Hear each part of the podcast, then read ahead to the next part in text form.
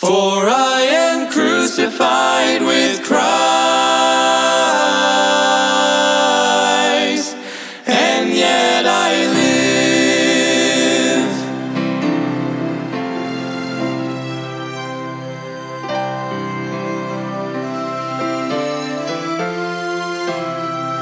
Embrace the cross where Jesus... Welcome to Crossbound Ministries, where we are bringing the gospel of Jesus Christ to the world, encouraging Christians and pointing sinners to the cross.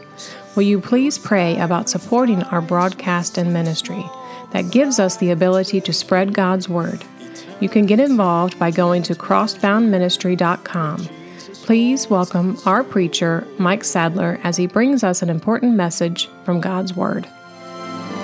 Embrace the love the cross requires, cling to the one whose heart...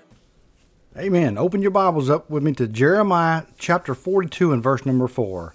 We're in the book of Jeremiah, looking at the prophet, the weeping prophet, the Bible calls him, the one that loved the people so much that he wept for them. He had a heart for those people. He loved those people. What a great example he is to us, and what we can learn from him and apply to our own lives today, in this time, in this hour. He was very loyal to the Lord, even though he may have felt like quitting, and he did, but he didn't quit. He just had that feeling. He didn't let those feelings rule his life, as we should not. As a matter of fact, despite the fact that it was neither a popular position nor the position of the majority, Jeremiah realized the importance of being loyal and faithful to the Lord and what God had called him to do. May we be like Jeremiah and realize the importance of being faithful and loyal to God Almighty. So Jeremiah chapter 42 and verse number 4 says, Then Jeremiah the prophet said unto them, I have heard you. Behold, I will pray unto the Lord your God according to your words. And it shall come to pass that whatsoever thing the Lord shall answer you, I will declare it unto you.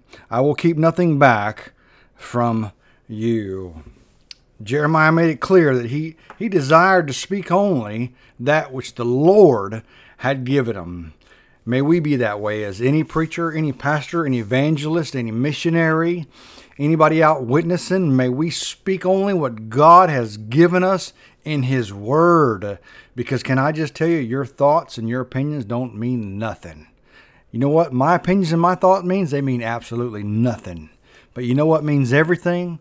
God's holy Word. Because my opinion might change.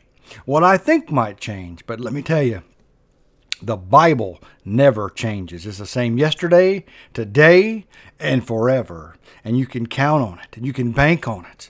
And so it's easy to say, hey, yes, I'm going to tell you what God's Word says. I don't have to worry, will it change? And so that's what Jeremiah said. I'm going to make it very clear. I'm going to speak only that which God has given me.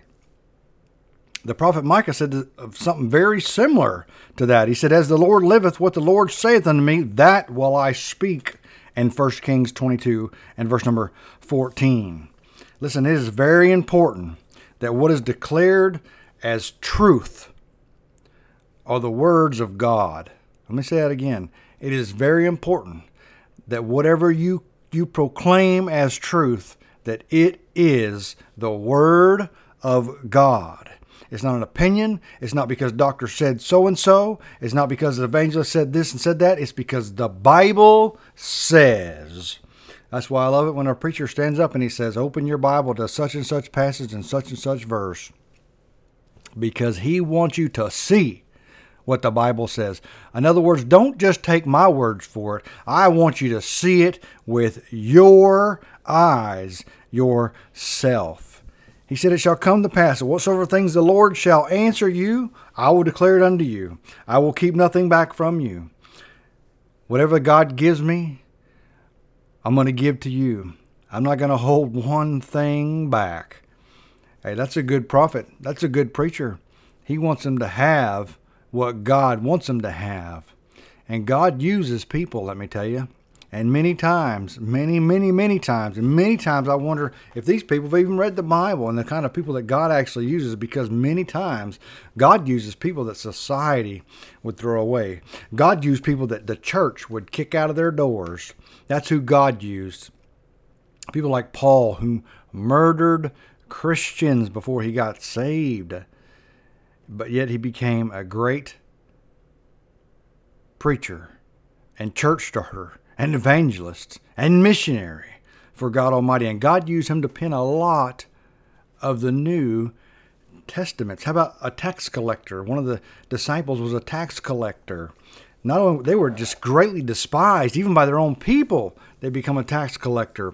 They were known to be crooked and corrupt, but God, Jesus, called him by name. Come with me. Be part of my family. Let us become fishers of men. So God uses people that society would run off, that the church might kick out their doors, but God said, I can use them in a great and mighty way. And I believe the Lord loves to use people like that because God gets the glory out of it. What did he say? Not many rich, not many mighty, not many noble are called. Not many. Some are called, but not many. But many poor, many ruthless, many mean, ornery people, they're called, they're saved, they're born again, they're set apart to do the work of God. And listen to me, God can use you to do that exact same thing. Will you hear him today? Will you listen to him today? Will you take heed to his word today? Amen. Acts 20 and verse 27 says, For I have not shunned to declare unto you all the counsel of God. I've not held nothing back. I've not put it aside. I've not shunned it. I'm going to give you the whole counsel of God. I love that, don't you? He wants them to have the whole word of God. Revelations 22:18-19 tells you, For I testify unto you every man that heareth the words of the prophecy of this book. If any man shall not add unto these things, God shall add unto him the plagues that are written in this book. And if any man shall take away from the words of this book of this prophecy, God shall take away his part out of the book of life and out of the holy city and from the things which are written in this book. Boy, that's scary to stop and think about, that God could add unto you the plagues of this book. What a great sin it is to take even a one word out of the Bible. I would be very, very careful for that with that. And listen to me, when you proclaim the truth, you make sure you're proclaiming the truth of the Word of God, and you're giving them the whole truth and nothing but the truth. Amen.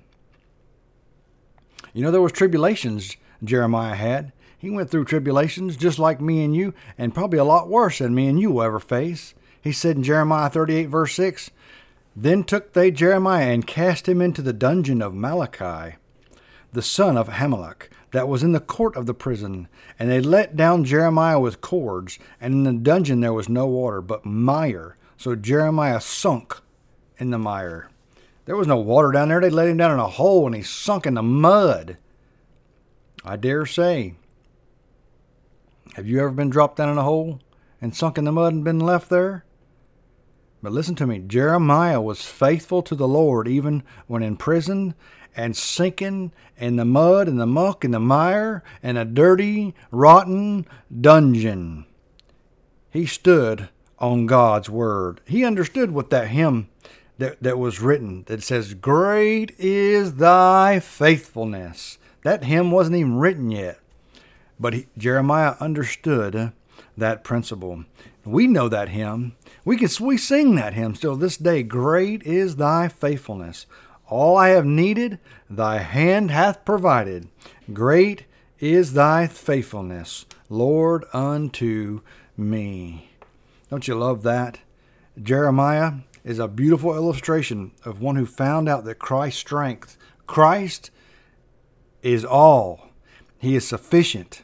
Even in a rotten, sorry, no good, low down, dirty, muddy, miserable position and situation, Christ is all. And he could say, Great is thy faithfulness. What muddy muck and mire and hole are you in right now? Listen to me, Christian.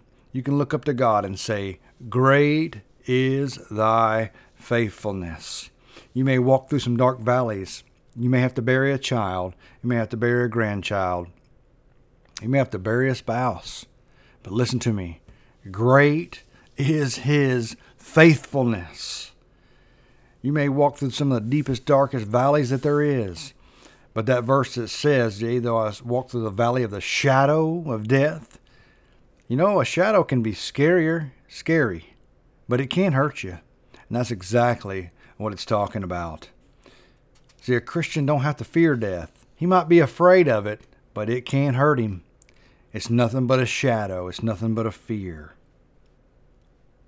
You know, there's some stories from the underground church in Russia. And one of them that I've read talks about this house church that was meeting.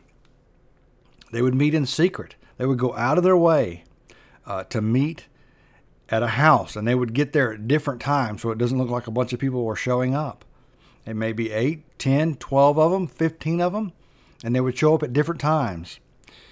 And they would sit around and they would almost whisper a hymn and sing it so that it couldn't be heard. Why? They were meeting in secret because back then it was against the law. They would kill you for meeting in a house church, worshiping the one true living God. And so one day they're meeting in a house. They're singing very quietly. They're meeting together to worship the Lord. And all of a sudden, two soldiers knock the door in. Here they come. They come pushing their way in. And they said, hey, I'll give you 1 second. Put your hands in the air.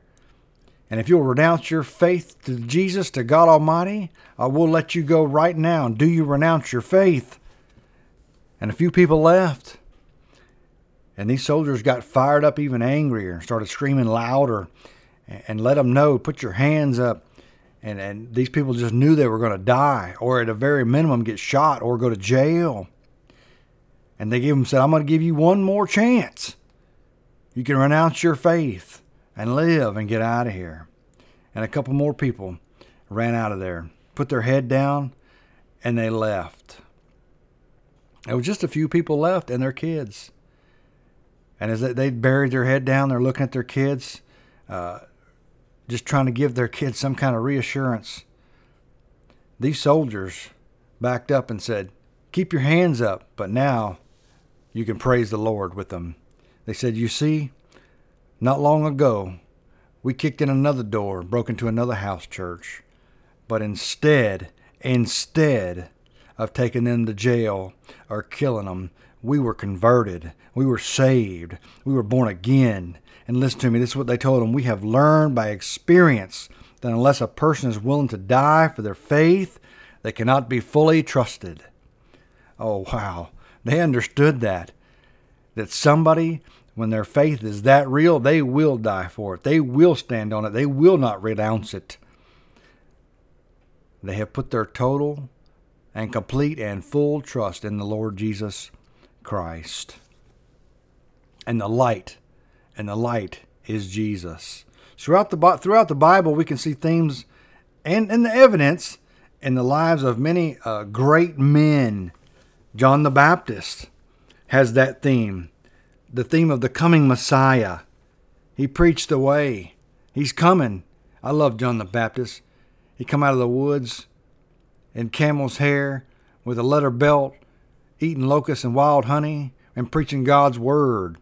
I promise you, he wasn't lifted up to Dr. So-and-so or had some prestigious suit and tie and looked sharp and had this prestigious Ivy League Bible college degree. He didn't have any of that, but you know what he had on him? He had the power of God on him. And he went forth to preach the gospel and pave the way for the Lord Jesus Christ. He said, there's one coming that I'm not even worthy to unlatch his shoe. He's coming to save your soul from the fires of hell. The Apostle Paul, he preached about he's coming again, the gospel of our risen Savior.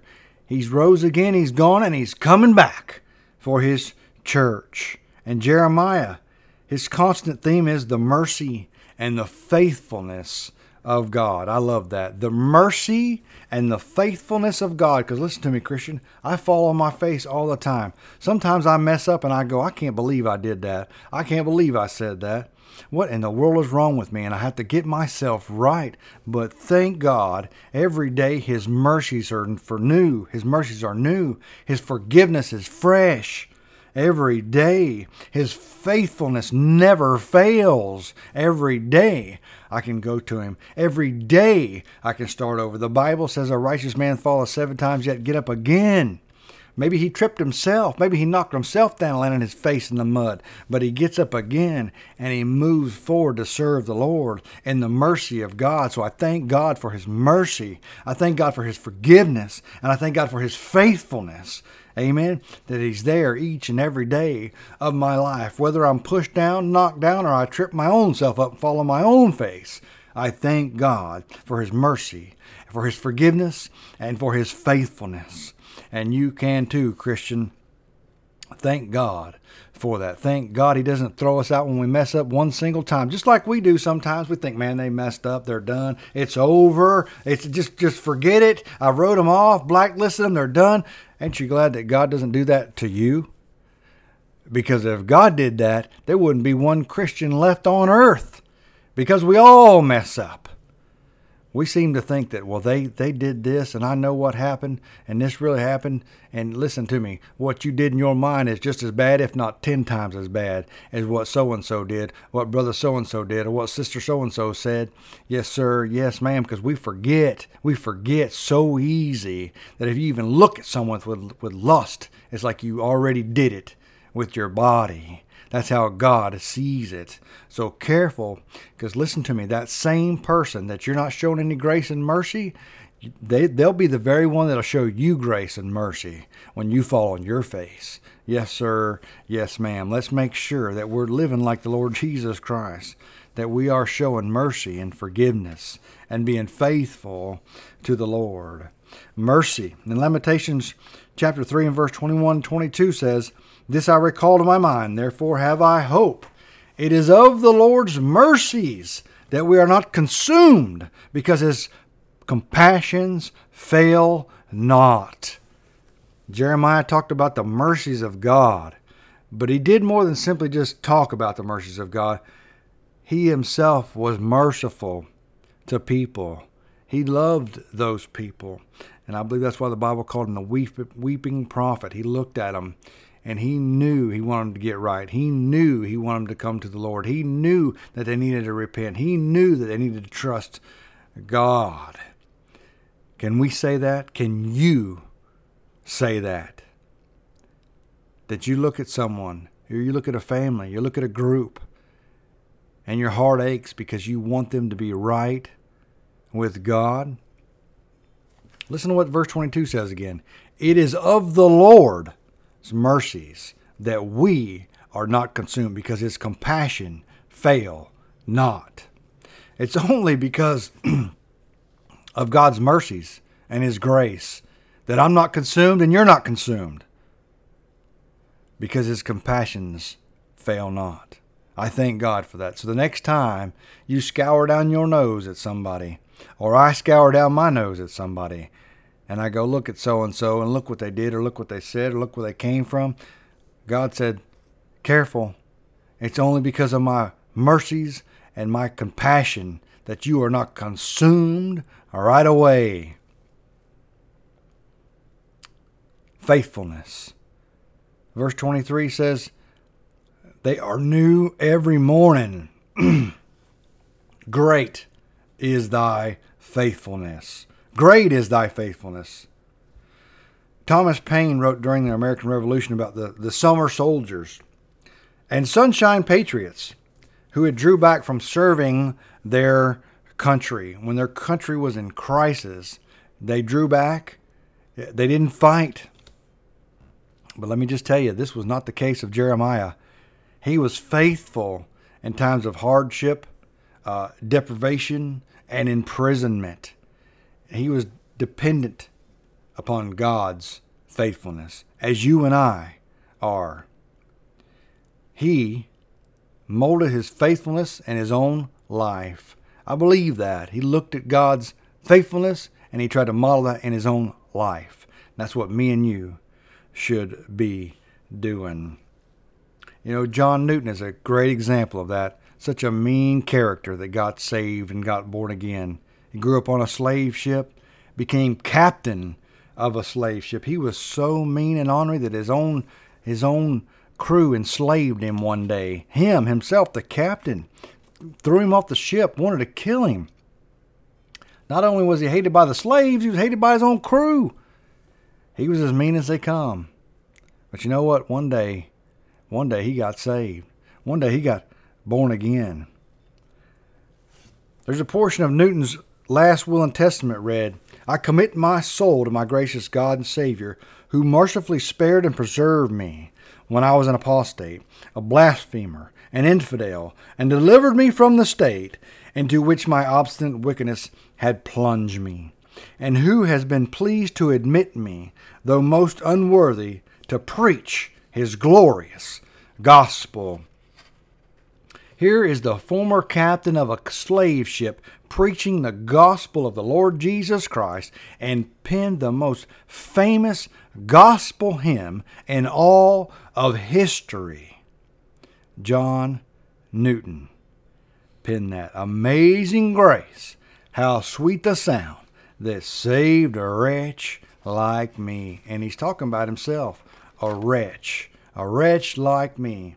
And this is amazing. You can look this up for yourself. Look up what's on his tombstone to this day. John Newton Clerk, his tombstone says this: "Once an infidel and libertine, a servant of slaves in Africa, was by the rich mercy of our Lord and Savior Jesus Christ preserved, restored, pardoned, and appointed to preach the faith he had long labored to destroy." That's on his tombstone to this day. Man, that churns my heart to think about what God can do with somebody like that. What could God do with you if you totally get sold out to him? Like Jeremiah was. Jeremiah was a phenomenal example, man, whose heartbeat was of the Lord. God spoke to Jeremiah, and he received the word of God with passion, with fervor. Deep in the heart of Jeremiah, God instilled a great love for the lost souls. And he's doing that to you, and he wants to do that to you. The heartbreaking love combined with steadfast loyalty to the Lord caused Jeremiah's life to be a light that shone in the darkness of a wicked generation. Listen to me, I challenge you to search your own heart. Do you have compassion for the lost?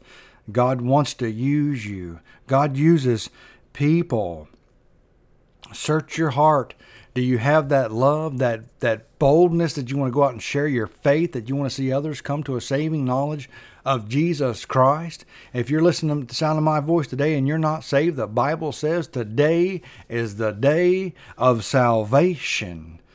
If your name is not in the book of life, if you're unsure, if you think you said a little prayer when you were 5 years old or 7 years old, listen to me. You need to get it right today. You need to know that you know that you know. The Bible says work out your salvation with fear and trembling. You've got to know that you're a sinner, that you need a Savior, that you're going to die one day. Your heart's going to stop. You're going to take your last breath, and you're going to stand before God and give an account for your life. And if you're not saved, you're going to pay for the penalty of sin in a place called hell. But what Jesus did on that cross, listen to me, he paid that penalty for you.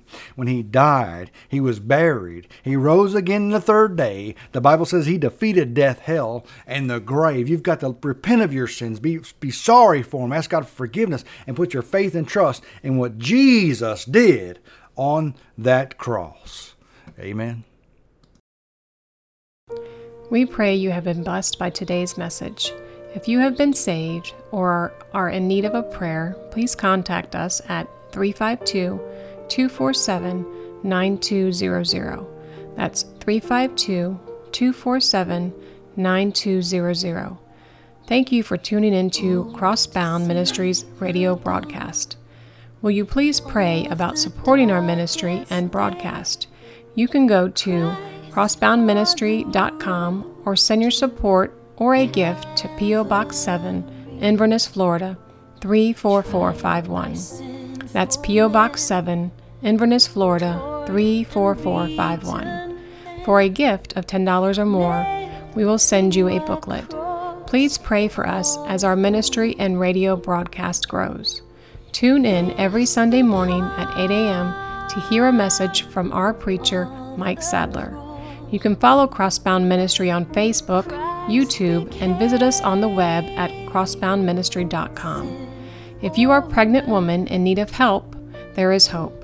You can reach out to the Citrus Pregnancy Center. There are locations in Inverness and in Crystal River. Their phone number is 352-341-5176. That's 352-341-5176. This broadcast has been sponsored in part by Henley's Grading Incorporated for all your land clearing and hauling needs, located in Hernando, Florida, 352-897-3507. That's 352-897-3507. This program is sponsored by Crossbound Ministry of Inverness, Florida.